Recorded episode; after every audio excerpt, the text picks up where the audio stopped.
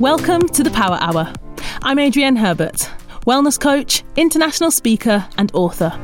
Each week, I speak to a variety of guests from business founders to Olympic athletes, leading coaches, changemakers, and innovators to find out their daily habits, their rules to live by, and what motivates them to get up out of bed each day.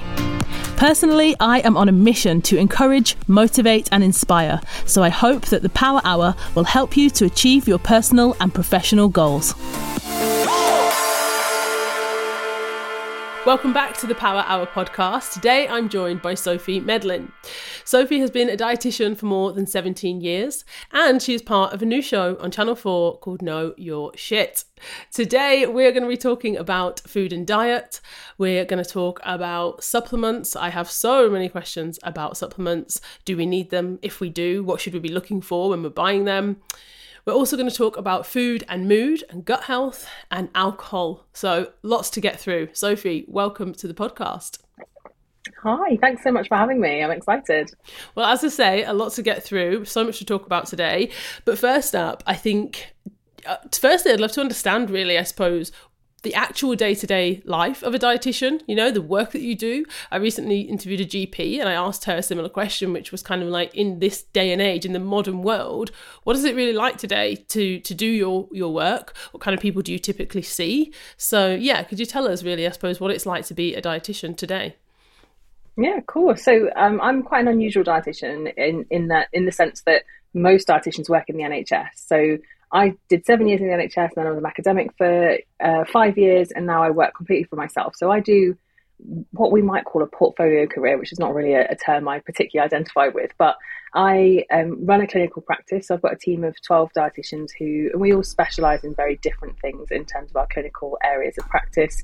My area of practice is gut health, specifically colorectal, which means I mainly talk to people about poo in my clinical practice.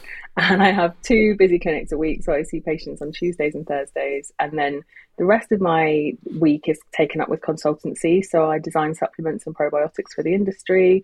I also do lots of media work and other bits and pieces in that department, um, articles, those kinds of things, writing, those sorts of things. And I guess day to day, I think there's lots of different things that are relevant and, and, and interesting in that you know I just do my day is always very varied. And I think it's when I'm seeing patients it's really full on but so fulfilling. I love it. And then when I'm doing consultancy it's a little bit more relaxed but using a very different part of my brain. And I've, I've got dyslexia and dyspraxia and ADHD and I think that that kind of flipping between different topics and different things and the way that my brain gets pulled in lots of different directions actually works really well for me and if you were a dietitian in the NHS, you would be getting to the wards at kind of nine o'clock and, and meeting with your team members and understanding more about what uh, is going on with your patients, what's happened over the weekend, for example, who needs tube feeding, what referrals you've had, all of that kind of stuff. But the way that I work is slightly different in that people are generally coming directly to me or via a consultant, and we see them purely in outpatients rather than in hospitals. Okay, well, I think even that actually is quite interesting because even this might sound very silly to someone like you, Sophie, but I think sometimes people hear the word dietitian and they might think that it's the same as a nutritionist, or they might think yeah. that it's the same as a doctor. They just, you know, they hear that kind of, oh, it's to do with food, it's to do with diet, and actually they might think, do I need to see a dietitian? Do I need to, you know, are you going to give me um, look at my poo sample and tell me, you know, what diet I should eat? You know, so I think it is quite mm. interesting, actually, the kind of the the breakdown of actually what a dietitian is really focused on and who would typically sure. see you. Yeah, so my patients range, um, but they're all ve- like very much focused on gut health. So patients who they might have irritable bowel syndrome, for example, which lots of people will be familiar with. They may also have other colorectal conditions like ulcerative colitis, Crohn's disease. They might have things like diverticular disease. They may even have hemorrhoids or anal fissures, problems with the sort of Defec- specifically with defecation, so pooing is the, is the problem really that I will manage. And the way that we work is that we don't really use poo samples. We'll definitely do, I would do a very thorough assessment of your stool and verbal, and that will include asking you about the colour of it, the smell of it, all of these things that people find really difficult to talk about. And I have to continuously remind my patients that it's literally my job and I do it all day, every day, and I'm comfortable and I need them to try and be comfortable and try to tell me as much detail as possible. Mm. And we ask as dietitians questions way more in depth than your GP may ask, often more in depth than a gastroenterologist might ask, because we're really trying to understand your digestion and your poo is your end product of your digestion. And that helps us to understand exactly what's going on through your digestive tract from, from your mouth, from your chewing, all the way through your stomach and then into your gallbladder and the sort of digestive enzymes that you may or may not be producing adequately, what's happening in your small bowel in terms of digestion and absorption, and then what happens in your colon in terms of fermentation, the sort of movement of poo across your bowel, all of those kinds of things. So we have to really get in depth with those assessments to understand exactly what's going on with someone's digestion in order to reach a diagnosis. So the aim of our treatment is always to diagnose and manage and, and pre- prepare management plans for people that protect them in terms of like get their symptoms under control, but really importantly, also maintain their long term health. So very often people will say, "Well, I saw a nutritionist or I saw a doctor, and they told me just to cut out dairy." And when people cut out dairy, that has long term knock on effects on their bone health. So when we're thinking about these things, we look at the long term picture as well as symptom management, which is often missed in less medical settings or in settings where people aren't so diet focused, if that makes sense. Mm. We also do a lot of work with people on their relationship with food. So not only when people have digestive problems is their relationship with food disrupted because they notice that well when I eat that I have this problem and now I feel scared of eating that and that makes me feel anxious. Or I was told to cut out all of these things and now I feel anxious when I eat these things or when I have to go out for dinner and things like that but also people in general. We have, because of the, the society we live in and the way that we live now, we do generally have very complicated relationships with food and our body, particularly as women. Mm. And that's something that I do a lot of work on in, in different aspects because it's, it has such a such a profound impact, particularly things like social media and all of the scaremongering we see about diets and food and that kind of thing. Yeah, gosh, that's a whole. We could do a whole podcast just on that. I'm sure. we absolutely could. You know, and I think to be honest as well, I sometimes have to. I guess I'm thinking from my frame of reference, and I think there's a spectrum, isn't there? And often I think there's two ends of the spectrum that kind of get focused on. So there might be one end of the spectrum where somebody, you know, they might say they've got ultra processed food. You know, all of their diet is ultra processed food. It might be somebody who has chronic health condition. It might be someone who's really struggling with their physical and mental health, and that's kind of one end of the extreme. Then we've got probably like 90% of the population. And then at the other end of the extreme, I think there's probably the kind of elite, high performance, the athletes, the, you know, 1% gains, trying to optimize and improve absolutely every single thing. And unfortunately, I feel like most of the language, most of the articles, the reading, the headlines, they're kind of speaking to one of those groups. And so maybe because yeah. of the world that I'm in, the, you know, being in the world of wellness and health and fitness and being somebody myself who, you know, I'm in that community of of runners and triathletes and people who are extremely fit and healthy. They're trying to optimize, and I myself included, I will hold my hands up and say sometimes you can be neurotic about you know you're looking at okay this um, supplement says it's going to do that, or you're trying to improve your resting heart rate by this much, or you're you're trying to optimize your recovery, and everything's just trying to get that one percent better. And as much as that can, of course, I guess have some upside, I do think that the downside is that the kind of normal, or I don't even know what the word normal is, but you know, the idea that everything has got to be, you know, looking at every single thing that you eat as fuel and as how is this going to optimize my body and my sleep. And I don't know, uh, where's the enjoyment? Where's the real life? Where's the flexibility where's the freedom and i sometimes think yeah, yeah. there's like, like i said these two extremes but most people are probably neither of those so where do they get their information from yeah. and what what you know how is it helpful for them yeah, and you know, you're so right. And one of the great examples of this is fasting. So we've seen loads of people um, be very religious more recently, and actually, uh, maybe more men than women being really religious about intermittent fasting, and that meaning that they're no longer eating with their families, they won't go out for dinner with their friends, they won't, you know, have any sort of social eating engagement because their fasting window has been set and they've decided that's what they're going to do forever. And because of longevity or because of performance, whatever it might be,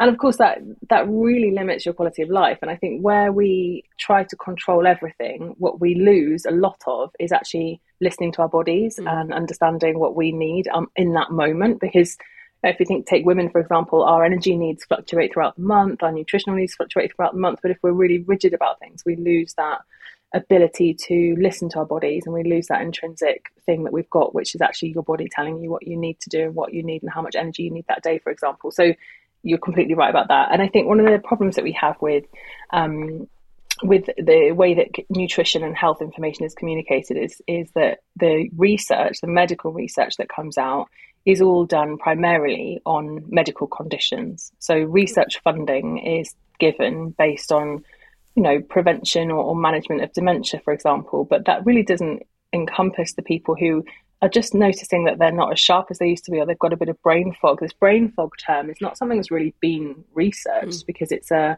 an experience of healthy people mm. that's frustrating for them but it's not it's not a medical thing right it's not something we can categorize and medicalize and so there's not really any research going on into these day-to-day frustrations and symptoms that happen to people everyday people not as you say people with disease or people in the top 1% and this is where kind of the biohacking community come in and and they kind of preach about these very elitist things that people should be doing, could be doing in order to optimize things. And again, you're completely right. The, the middle section, those who are generally healthy but want to be healthier, or those who are focused on health optimization and, and prevention of, uh, of illness, we're not really serving them. Mm. And obviously, we try to as dietitians and nutritionists, people in public health spaces.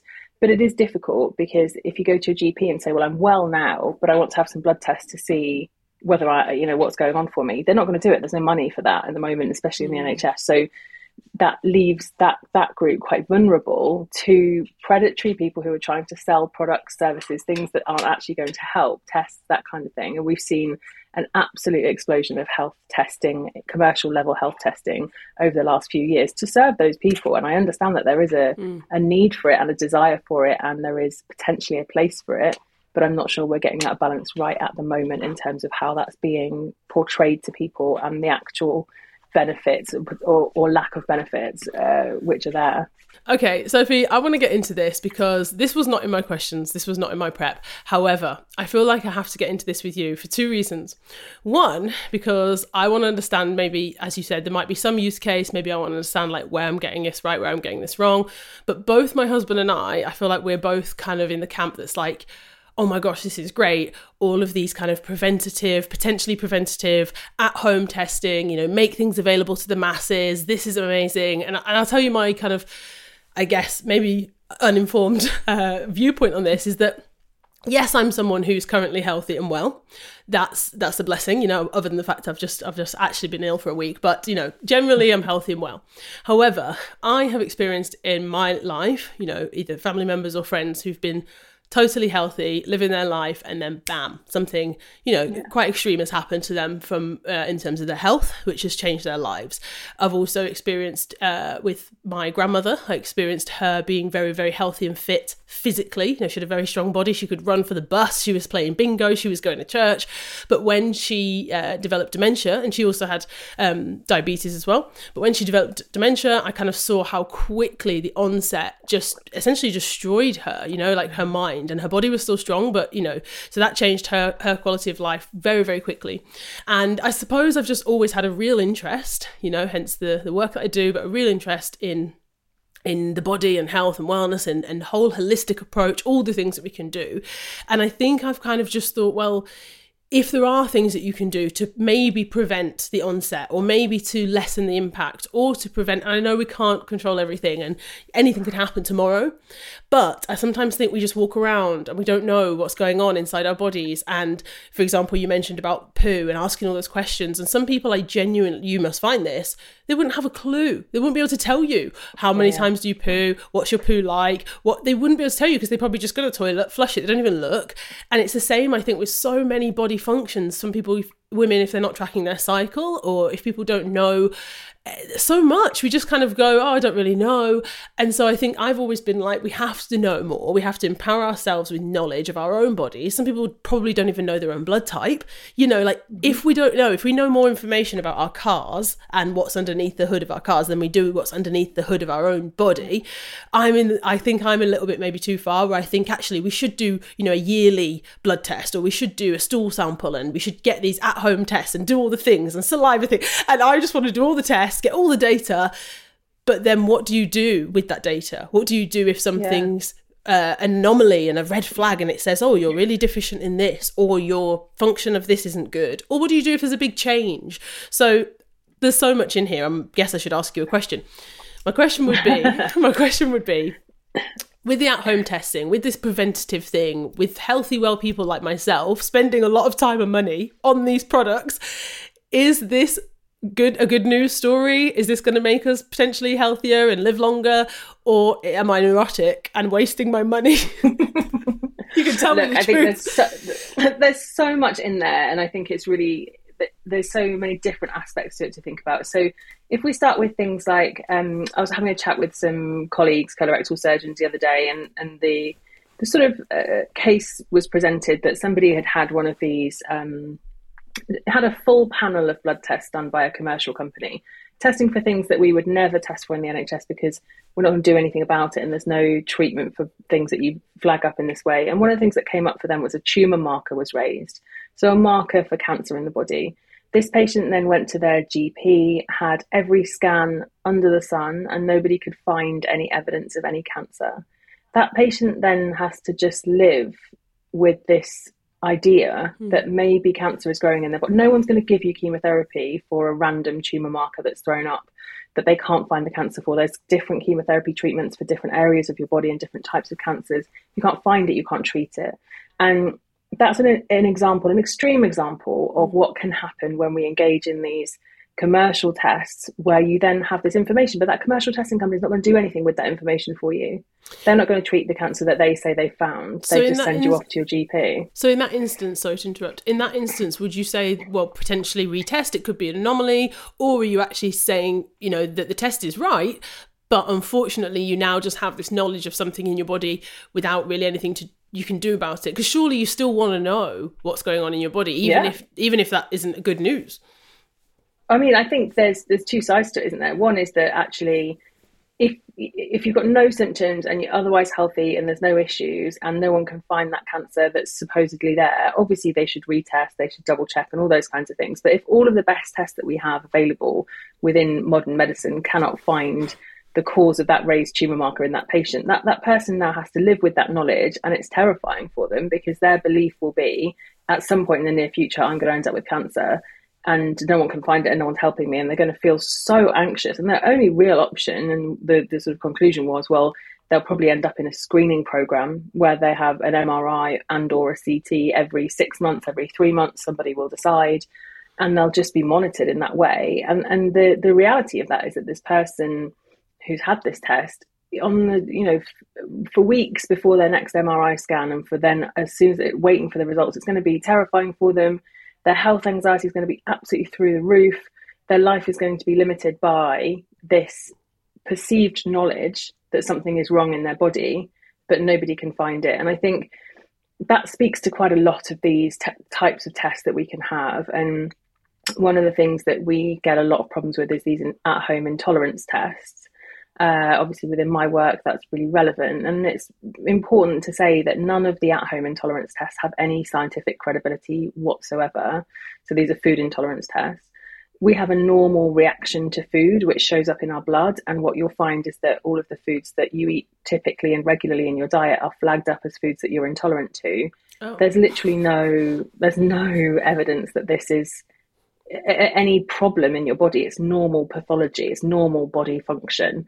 And even so far as to say that the Advertising Standards Authority last year said that York tests weren't allowed to call themselves intolerance tests anymore or pretend that they could diagnose intolerances because there's no evidence that they can on their website now, it still says all the same thing, but there's a tiny little asterisk, and at the bottom of the website it says, uh, "We actually can't diagnose food in, food intolerances." Sorry about that. So, it's, it, but people come with these. It's it's it's a, it's a big problem, and now there's a load of new ones popped up with lots of celebrities advertising them, where they're doing hair samples and all sorts of things. Again, no evidence that they're of any benefit whatsoever. And actually, what they do is they make people think, "Oh, I can't eat any of these." Like best case scenario, somebody reads that report and goes, "Well, how the hell am I going to?" Cut out all these foods from their diet and just puts it in the bin. Worst case scenario is people follow it to the T, end up mm. on an incredibly restrictive diet. And Adrienne, like I've seen multiple patients who've ended up on, in hospital with horrific nutritional deficiencies after following these things that they've been given, which have got no evidence whatsoever. So there's a massive issue there. There is a huge kettle of fish in the genetic testing world where people have been told that they've got, um, you know, the, the risk of breast cancer and gone to a private surgeon and had a double double mastectomy, when in reality they didn't need that and it wasn't necessary. And you know, it, it's a is a world of problems. And then when we think about, I know that you've done some stuff with continuous blood glucose monitoring, haven't mm. you? Which is interesting, right? It's interesting if you're having your hand held through that with a clinician and it's it's useful to you. Mm. But what it's doing is pathologizing these normal body functions. Your blood glucose is supposed to fluctuate up and down through the day. Mm. And as long as it's not going outside the normal parameters, you've got literally nothing to worry about. But what we have now is these kind of influencers and people in that space saying, well, I ate a banana and look at my blood glucose now and, and thinking it's terrible. When in reality, if you ate, it's supposed if you ate a stick yeah. of butter, it's supposed to go up. If you ate a stick of butter, your blood glucose would stay the same. Mm. But if you ate an apple, it would go up. But people's perception then is, well, I shouldn't eat apples, I should eat butter, right? This, That's the yeah, problem. Yeah, and I can really clearly see that problem, especially, you know, this conversation around CGMs, as you say, I work with a CGM company and I feel like for two mm. Reasons. One, like I said, the preventative thing around, okay, understanding where my body's at now and understanding, you know, what, what, yeah, what's going on, how's it impacted, etc. Two, I think that education piece, as you said, like I feel like I'm quite knowledgeable when it comes to, you know, what metabolic yeah. health is. And so, as you said, understanding that, yes, I know that my blood glucose should go up and it should come back down. And, and when I exercise, for example, my blood blood glucose should spike because my muscles need yeah. glycogen. I'm running. Mm-hmm. So I think understanding that and I think sharing that education and information, hopefully for some people, is useful. But again, yeah. I think coming back to, I suppose, solutions, because I think that's the thing, isn't it? Okay, the problems and the tests. What's the solution? So, what for someone like myself, then, who, as I said, you kind of got that picture now of like, okay, these are the things I want to understand, and this is why. So, what's the solution, I suppose? What would your recommendation be, Sophie, to say these are the things actually that you can do that are useful?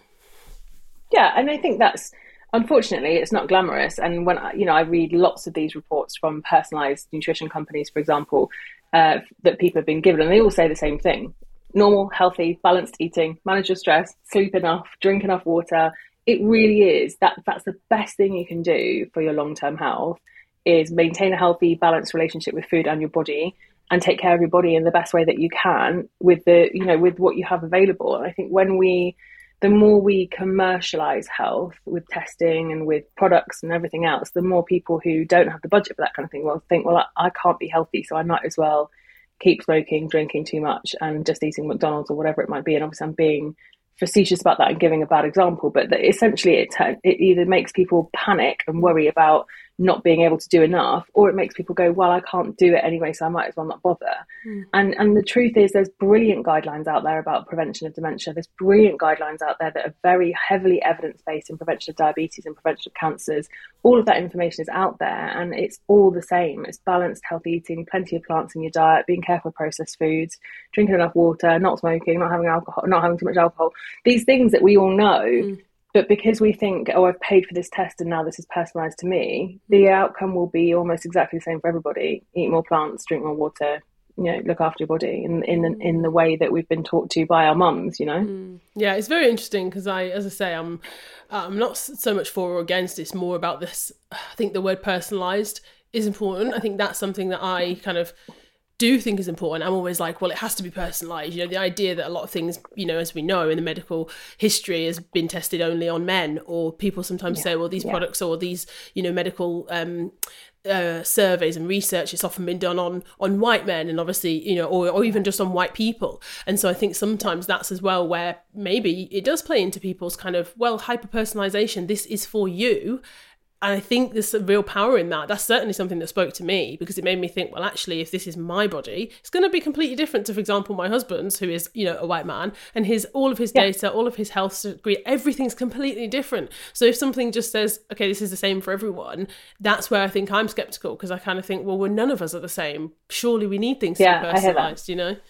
I hear that. And I think that there is, in some ways, space for that but if you compare your recommendations off the back of personalized nutrition interventions or, or, screening, you'll notice that they're all pretty similar ultimately. There may be a few slight differences, but ultimately they'll all be fairly similar in terms of what they're telling you to do. And that's where people like me and my colleagues would say, well, you know, you could have come to us and, and we would have personalized your treatment plan based on what you're currently eating, what body type you have, what your race is, what your ethnicity is, all those kinds of things without having to do the expensive testing. And that's kind of what we've been trained to do, and that's what our job is, right? But it's the idea that it's personalized, but then the outcome is actually pretty generic. And I think that that's the thing that we find frustrating in the industry because it creates again this kind of two tier health system where it's for the haves and the have nots. And if you haven't got it, then you might as well not bother, which is kind of what people feel. And then obviously within the personalized nutrition space, there's then a lot of bashing of generic government guidelines and things like that in order to get people to buy their tests. Sure. And that really is unhelpful for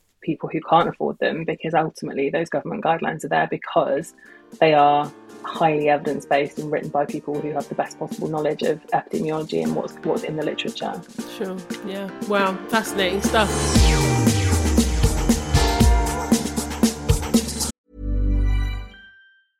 Many of us have those stubborn pounds that seem impossible to lose, no matter how good we eat or how hard we work out. My solution is PlushCare PlushCare is a leading telehealth provider with doctors who are there for you day and night to partner with you in your weight loss journey. They can prescribe FDA-approved weight loss medications like Wegovy and Zepbound for those who qualify.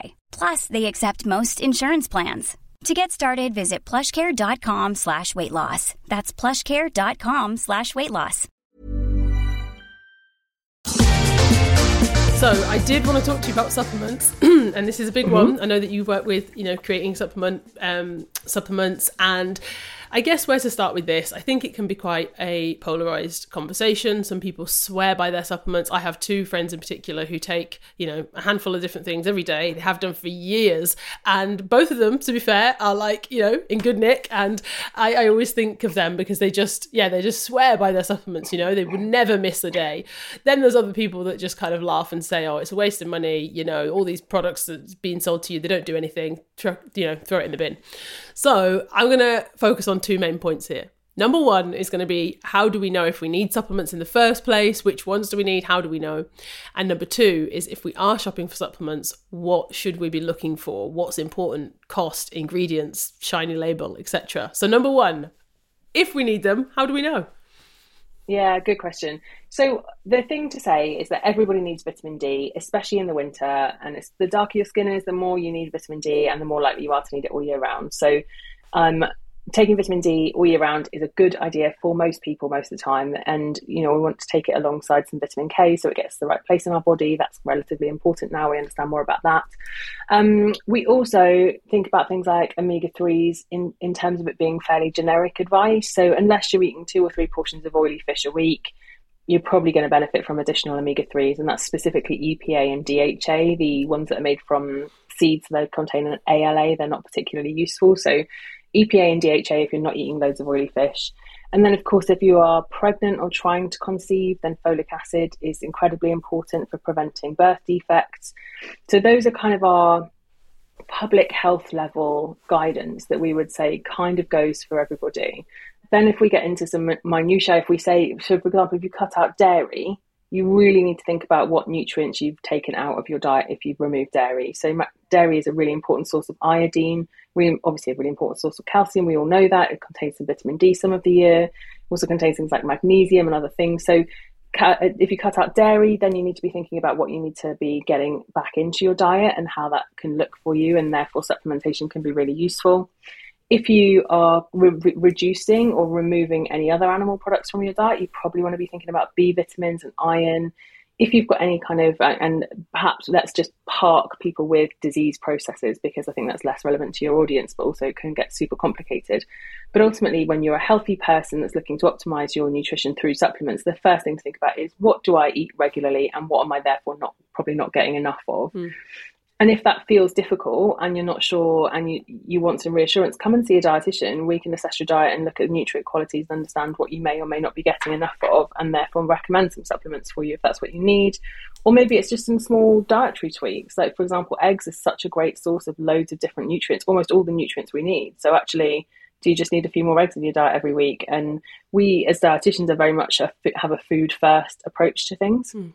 So, unless my patients are like morally massively averse to including animal products or whatever else, we can work around that in terms of, uh, you know, uh, adding more nutrient dense foods into the diet to make up for the bits that you might be missing. Okay. But ultimately, there are plenty of people who do benefit from supplements and that do need supplements, and we all should be having vitamin D certainly through the winter months. Yes, that's one that I've been um, taking for the last maybe two months actually. I think two two different doctors have said that. They said actually i don't take this i don't take that but they said the ones i take myself vitamin D and both dark skinned people. Um, I have a spray mm-hmm. one now, you know, it's like a spray on the tongue situation. Mm-hmm. Easy, don't forget to do it. Um, okay, so that's some mostly, you know, talking about vitamin vitamins and of course there are lots of supplements that are not vitamins, that are other things. So for example, this is one, maybe going off topic again, ashwagandha. I don't know if I'm saying it right, but this is ashwagandha. Ashwagandha, yeah. thank you. Ashwagandha. Yeah. So this is one that I hear, maybe it's just right now in my friendship group. A lot of my friends, female friends friends, hormone health, you know, people going into perimenopause, all these things. Ashwagandha, that's the one. That is the supplement. It's changed my life. What eh, you know, again, is this okay? Anecdotal evidence is still evidence, but it's only based on that one person's feeling.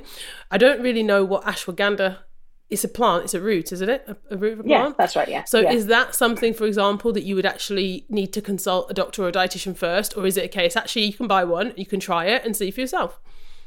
Yeah, so we think ashwagandha is relatively safe. It's come into, I guess, Western medicine relatively recently, and I, I, medicine isn't even really the right term. It's come into our consciousness in the West more recently, and that's primarily because we've had such a huge problem with mental health. And ashwagandha, we think, works on neurotransmitters to help you to feel less stressed and less anxious, and therefore it can be applied to sleep. It could be applied to you know when your hormones get more disruptive in your disrupted in your midlife as women. It could apply to that kind of thing where you feel more anxious and worried about things. So I think there's a role for things like ashwagandha and other herbal extracts as well. And certainly, you know, I talk to people about them in my practice, and of course, my patients come to me and say, "Should I take this? Should I be taking this?" all the time. So it's worth us being up to date with these kinds of things.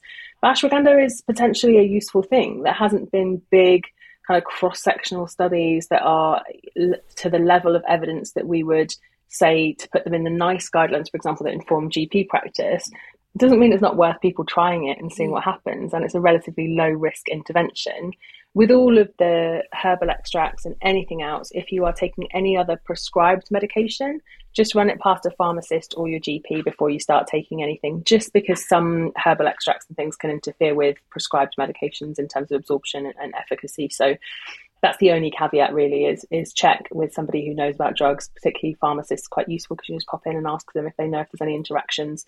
But otherwise, I would say, you know, generally worth a try and seeing how you feel. And everyone will respond slightly differently to these things. We are all different, as previously discussed, and everyone will respond slightly differently. So worth a try. And I think one of the mistakes we make with I guess particularly with herbal extracts, but also with supplements, is I think people take them and they want to feel better immediately, or they want yeah. to feel different immediately. When in reality, most of these things need at least a sort of couple of weeks to see if you're going to feel a difference, if not a couple of months. So mm. just give it a good go if you're going to give something a try, and don't be tempted to switch between one and then the next one and the next one and get a cupboard full of supplements that you're not taking because ultimately the only supplements that work are the ones that you take.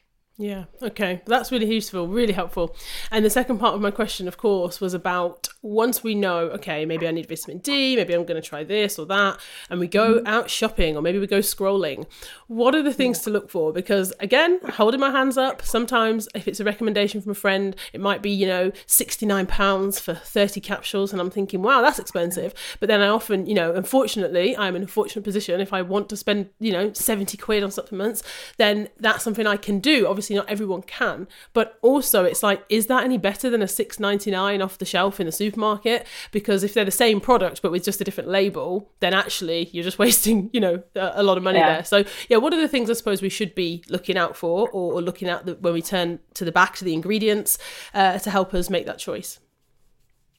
Yeah, so it's always really tricky because there is real variation in the quality and what we would call bioavailability of different nutrients. So there are certain nutrient preparations that are cheap and therefore they go into cheaper products, but they're not as bioavailable. Your body can't use them in the same way. They maybe have to be converted into an active form in your body, relying on another bodily process.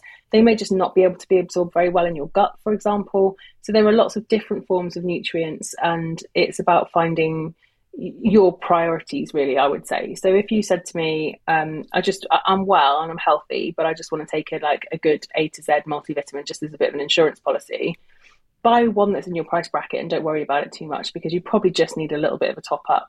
If you said to me i'm completely vegan and therefore i need you know, I'm going to say, okay, well, you definitely need to invest in your B vitamins. They need to be really good quality and really bioavailable. And you probably need a good source of iron as well. And you'll definitely need some omegas. So it's about kind of investing in the things that are a priority for you and your body, if that makes sense. And that is difficult because people don't necessarily know. We don't get taught hardly anything about nutrition at school, let alone later on down the line. And now it's and the world of nutrition is super confusing. So it's about kind of prioritizing the things that you think are, are really important in terms of where you invest your money.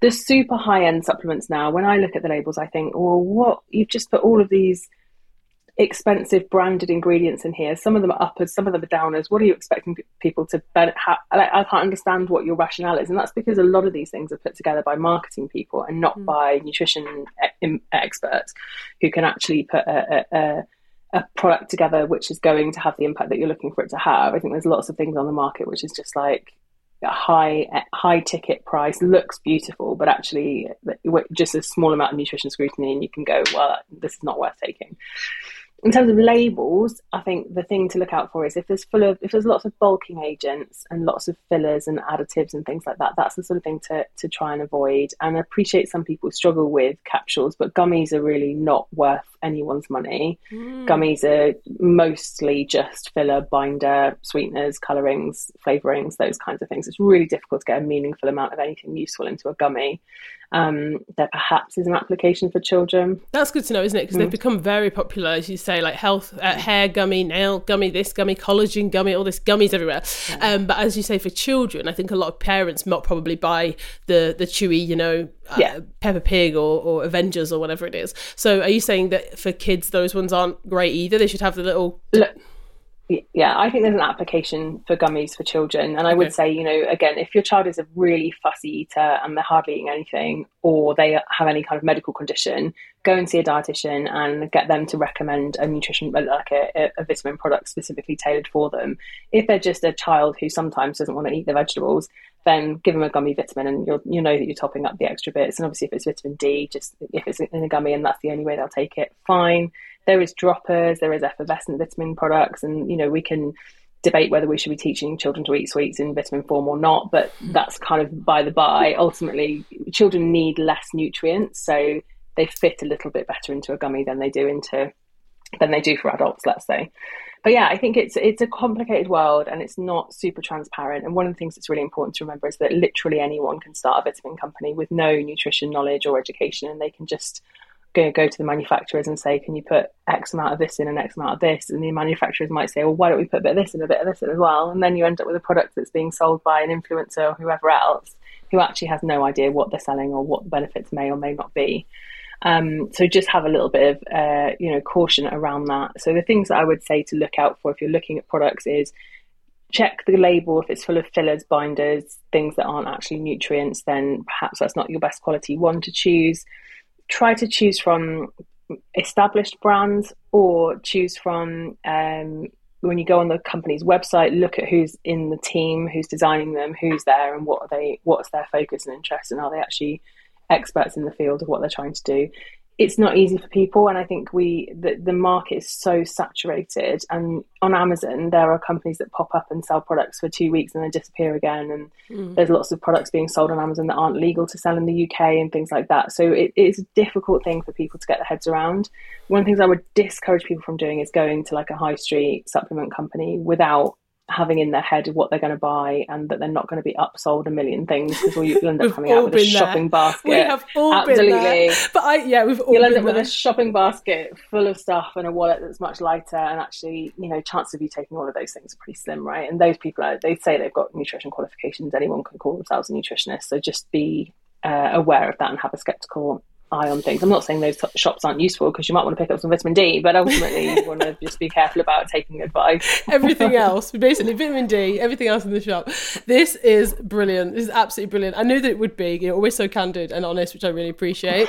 And I'm also being this trying to be the same because you know I'm not just because I host this podcast. Like I said, hands up, guilty as charged. There are so many of these things that I fall into, and I just think I don't know. I think we all do. And the placebo effect. I yeah. know the placebo effect is real. I've obviously I've read enough studies about it. You can give somebody water, but if you tell them that it's this super elixir of, you know, enhancing performance, they're going to run faster. And they will because they've had this drink. So sometimes I just like it. Sometimes I just, honestly, yeah. I'm a, sometimes I just take it and I like it because I'm like, oh, this is going to give me nice hair. Like I'm just like, yeah. and I'm not, I'm embarrassed, but I'm also being honest. No, but who cares? I think sleep is a great example of that, right? There's the, the placebo effect with sleep products is so strong mm. because mm if you take something and you believe you're going to have a good night's sleep and you go to bed all peaceful, like, oh, I'm going to sleep so well tonight, you're going to have a nice night's sleep. Whereas if you go to bed thinking, oh God, I'm not going to sleep and I've got to get up early tomorrow and all those things, of course you're not going to sleep as well. So ultimately, if it works, yep. yeah, exactly. Right? Who cares? And not to the like you said, not if you're like spending lots of money on, on things, but if it's dangerous. Or if it's dangerous. But I think this is yeah. Sometimes it gets a bit heavy, doesn't it? And everything's so serious. Yeah. And sometimes I'm like, yeah, but it feels nice. And actually, this is also any parents listening. Placebos work for kids. And so, for example, my stepdaughter, she she's much better sleeper now, but she used to be, you know, going to bed and going to sleep was a bit of an issue for a while. And she'd always, you know, that would be the time when she'd want to talk about things and you know worries or climate anxiety, things that, you know, I didn't want to kind of just say, get to bed. So essentially, I started a couple of things, which I was like, one, for example, you know, I got sent a, a, box of products from a company and there was a sleep spray in there.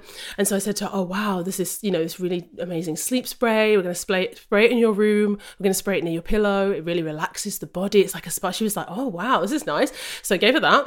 Then the second one was I said to her, I think I gave her like this little forehead massage, you know, like a facial, like little, very short, you know, 30 seconds, 90 seconds. And I said, oh, when you massage your head in this way, before you go to sleep. It relaxes you, it relaxes and calms your mind, and you have a really good sleep. So she was like, okay, thanks. So she did that, and also breathing through the nose, you know, breathe in through the nose, out through the nose, slow breaths, all this.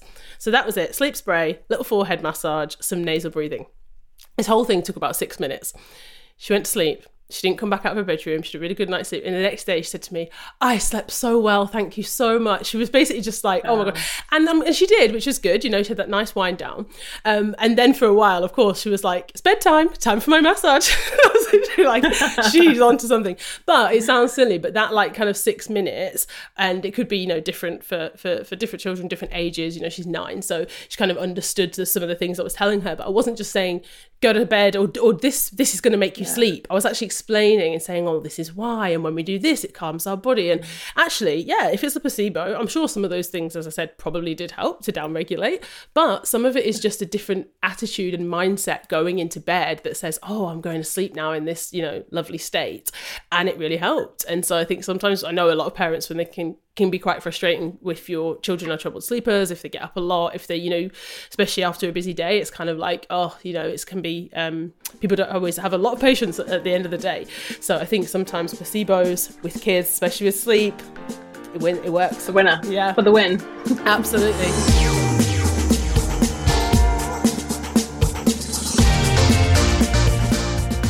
All right, so gosh, there's so many things, as I said, we could talk all day, but I want to bring it back to one thing that I wanted to discuss with you, which is food and mood. So, food mm-hmm. and mood, you kind of alluded to this already, that the kind of fundamentals around eating a balanced diet, managing our stress, getting regular exercise, and getting good sleep. That's really where we need to focus, isn't it? Like, let's do that, food and mood. But yeah. of course, there we do see headlines, we do see things around, okay, if you have low mood, if you have anxiety, if you have depression, then actually eating these certain foods you know the gut brain axis the gut and the brain are connected. You can like eat yourself happy. I've seen these these headlines around serotonin and dopamine lives in the gut. And suddenly it's like oh if i eat these things it, you know is my mood going to change? And also if i'm eating all those things and i still have low mood, low mood what do i do now? So yeah could you maybe yeah. give us a bit of a 101 on the gut brain axis and food and mood yeah, absolutely. So your brain and the neurotransmitters that impact your brain, so for example, things like serotonin, melatonin for your sleep, all of these things, they require B vitamins as precursors to their function. So in order to create serotonin, we need some B vitamins in our diet.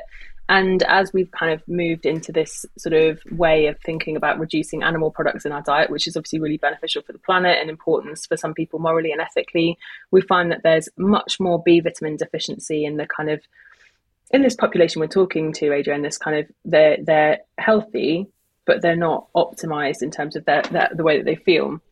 So we did some work with one of the companies I work for where we looked at B vitamin deficiencies in like the free living no disease population.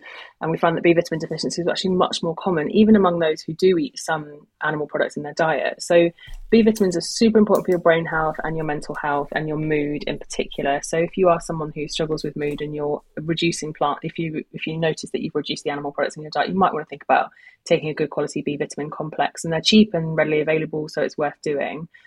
Omega 3 is the other one. So, your brain in an ideal world is about a third of it's made from fats from fish or fish oils or algae oil if you're a vegan. And um, for the vast majority of people, that's not the case. And it's a bit like having a third of the bricks of your house made from polystyrene. It kind of looks okay, but under a strong wind, it's going to struggle. Mm. And that's the same, you know, when we're on, under a lot of stress and pressure, or we're feeling particularly anxious about something in particular, we've not got enough omegas in our body, we're going to struggle a bit with that mentally, and that can be more difficult for people. Vitamin D is important for your brain health. We've talked about that a lot.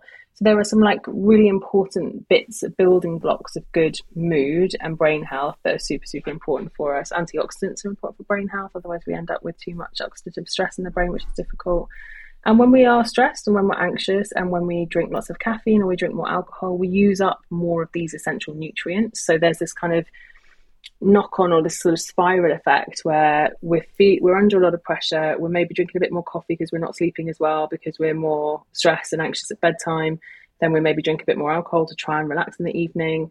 The stress and pressure builds and builds, and then we usually and typically, when we're more stressed and anxious and under pressure, we often end up making our diet quality reduces, right? We maybe become more reliant on takeaways or on processed foods when we're walking around, we're grabbing a sandwich rather than maybe taking some soup from home or something like that.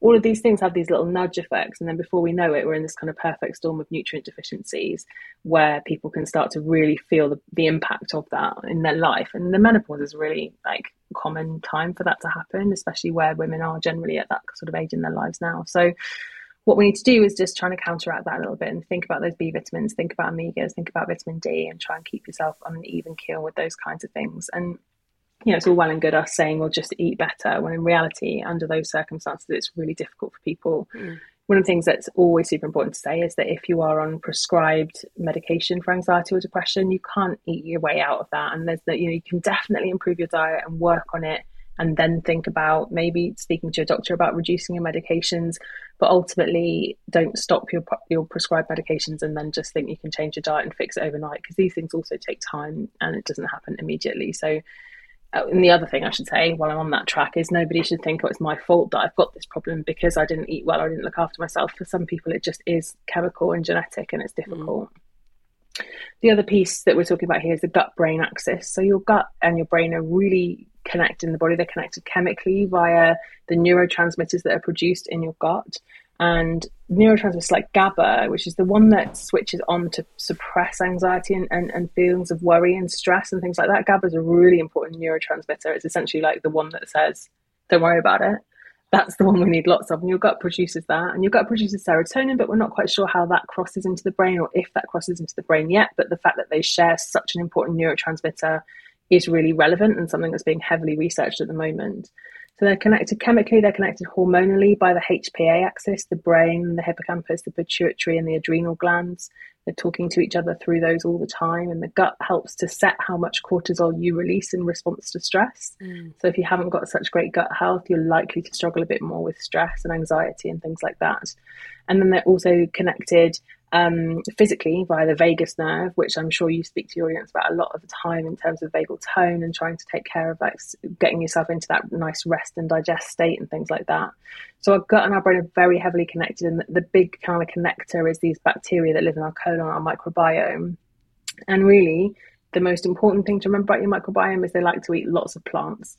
So mm-hmm. making sure that we get plenty of plants and variety of plants in the diet is really important. We have billions of different types of bacteria in the colon, and they all like to eat slightly different things. Some, like this is a very poor example, some like to eat pears, some like to eat whole grains, some like nuts, some like seeds. So having really good variety and some like herbs and spices and other things, good variety of plants in your diet is really key to a healthy, flourishing, diverse microbiome. And diversity of that microbiome is key to your to your health. And just on this note, we have lots of obviously commercially available microbiome tests now. And ultimately, the advice that you get off the back of that is going to be the same for most people eat more different plants, manage your stress, drink enough water, careful with alcohol, careful with ultra processed foods. It's the same advice that we would give to anybody. So, just working on that diversity means increasing the plant, different types of plants in your diet. And sometimes I think that can feel quite inaccessible. But in reality, if you have like some porridge, chuck some chia seeds in there, chuck some mixed seeds in there, get some frozen mixed berries in there, and before you know it, you've got like 20 different plants in your breakfast and you're off to a really, really great start. So it feels difficult, but it's really not when we put it into practical terms. Yeah, that is really, really useful and helpful. So thank you, Sophie. This whole conversation has just been packed. Hopefully, people are going to maybe listen to it twice, get a pen, and make some notes.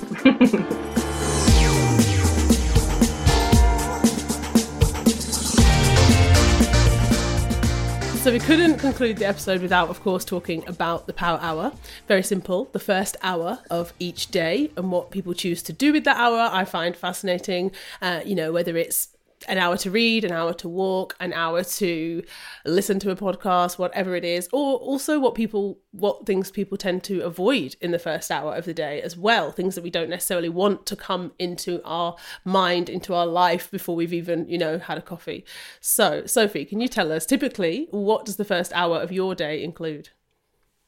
So, I am the opposite of a morning person. I really struggle in the mornings, and the thing that is my worst case scenario in the morning is I have to get up as soon as my alarm goes off and then get in the shower and get out the door. Like that's my worst. Rushing in the morning is just terrible for me. So I generally start work at 10 and that's partly because I walk the dog and that kind of stuff in the morning, which I'll talk about. But for me, if I've got to get up at, if I've got to leave the house at nine, for example, to get to clinic for 10, I need to get up about half six. I need to be, my to go up half six. I might snooze for a minute.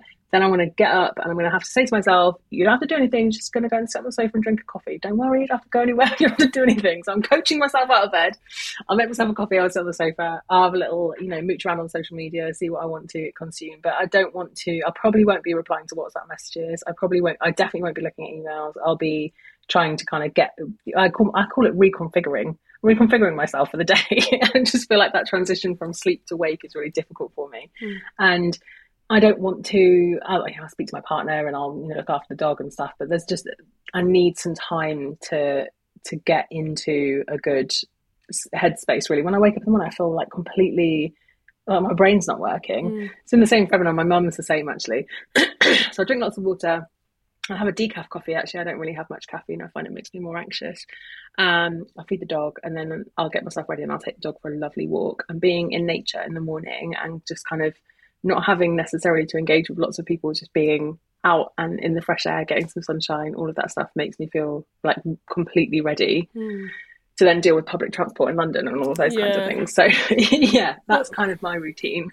Yeah, it sounds nice. I think that that the antidote to rushing piece i think is so so powerful. I think for so many people if you regardless of what time you need to leave the house if you need to leave the house at 8 and you wake up at 7 or 7.15 or 7.30 that feeling that you just you know that like you said you, you're just straight out. And i think for a lot of people they're so you know of course sleep is incredibly important. So if they haven't gone to bed early they want to get up as late as possible. And it's like how much time I, I you know i've seen people joke about this. It's like how much time do i really need to get from my bed to the shower to the back you know out the door. And yeah. if it's a really short time, then yeah, I do. I think that morning stress, like kind of there's not a minute that you can't you know you can't there's no five minutes to for error or five minutes for for anything is incredibly stressful so i like the idea that, that you said if you need to leave at nine you're getting up at half six because you're like i need yeah. to have time in the morning i do i'm yeah. horrible otherwise and uh, you know i think my partner works from home and he will literally set his alarm for five to nine and then be at his desk at nine o'clock. Wow. I mean, fine, but it's I can't do it like that. I couldn't do it like that at all. Yeah. And I do, yeah. I, I, mean, I'm constantly teased for being a grandma because in the week I will go to bed at ten because I need I need eight oh, hours. I go to bed right? before ten. Good 10 is ten is ten early. Is ten early? yes, everyone says I'm a grandma, but I have to go to bed early in order to then have that time in the morning. Which without that, yeah. I I find it so difficult. Mm. You know, on Friday I had to go. Obviously, it doesn't happen all the time, but on Friday I had to go in and be in town at half eight um, for a breakfast meeting, and so I didn't have enough time for me to sit down and just get myself ready. And if it's twenty minutes, fine. Ideally, it's half an hour. But if it's twenty minutes just to sit on the sofa and drink my coffee and take a bit of time for myself, that's that's kind of fine. But I didn't even really have that because I did get out of bed later than I wanted to just hate it. Yeah, Miserable. Yeah, makes me really sad. Yeah, see, power hour. This is it. The power hour. Uh, Often, you know, people people think, oh wait, I've got to get up early and do loads of stuff. Not necessarily. You're just giving yourself yeah. the gift of time, giving yourself the gift to choose to do whatever you want without rushing, and that is just yeah, nice. game changing. Well, thank you so much, Sophie, for joining us. Pleasure. Thanks for having me. Thank you, everyone, as always, for tuning in. I will be back next week with another episode and another basket of supplements. no, maybe not. Maybe not. Maybe just the vitamin D. Thanks. Take care. Thank you.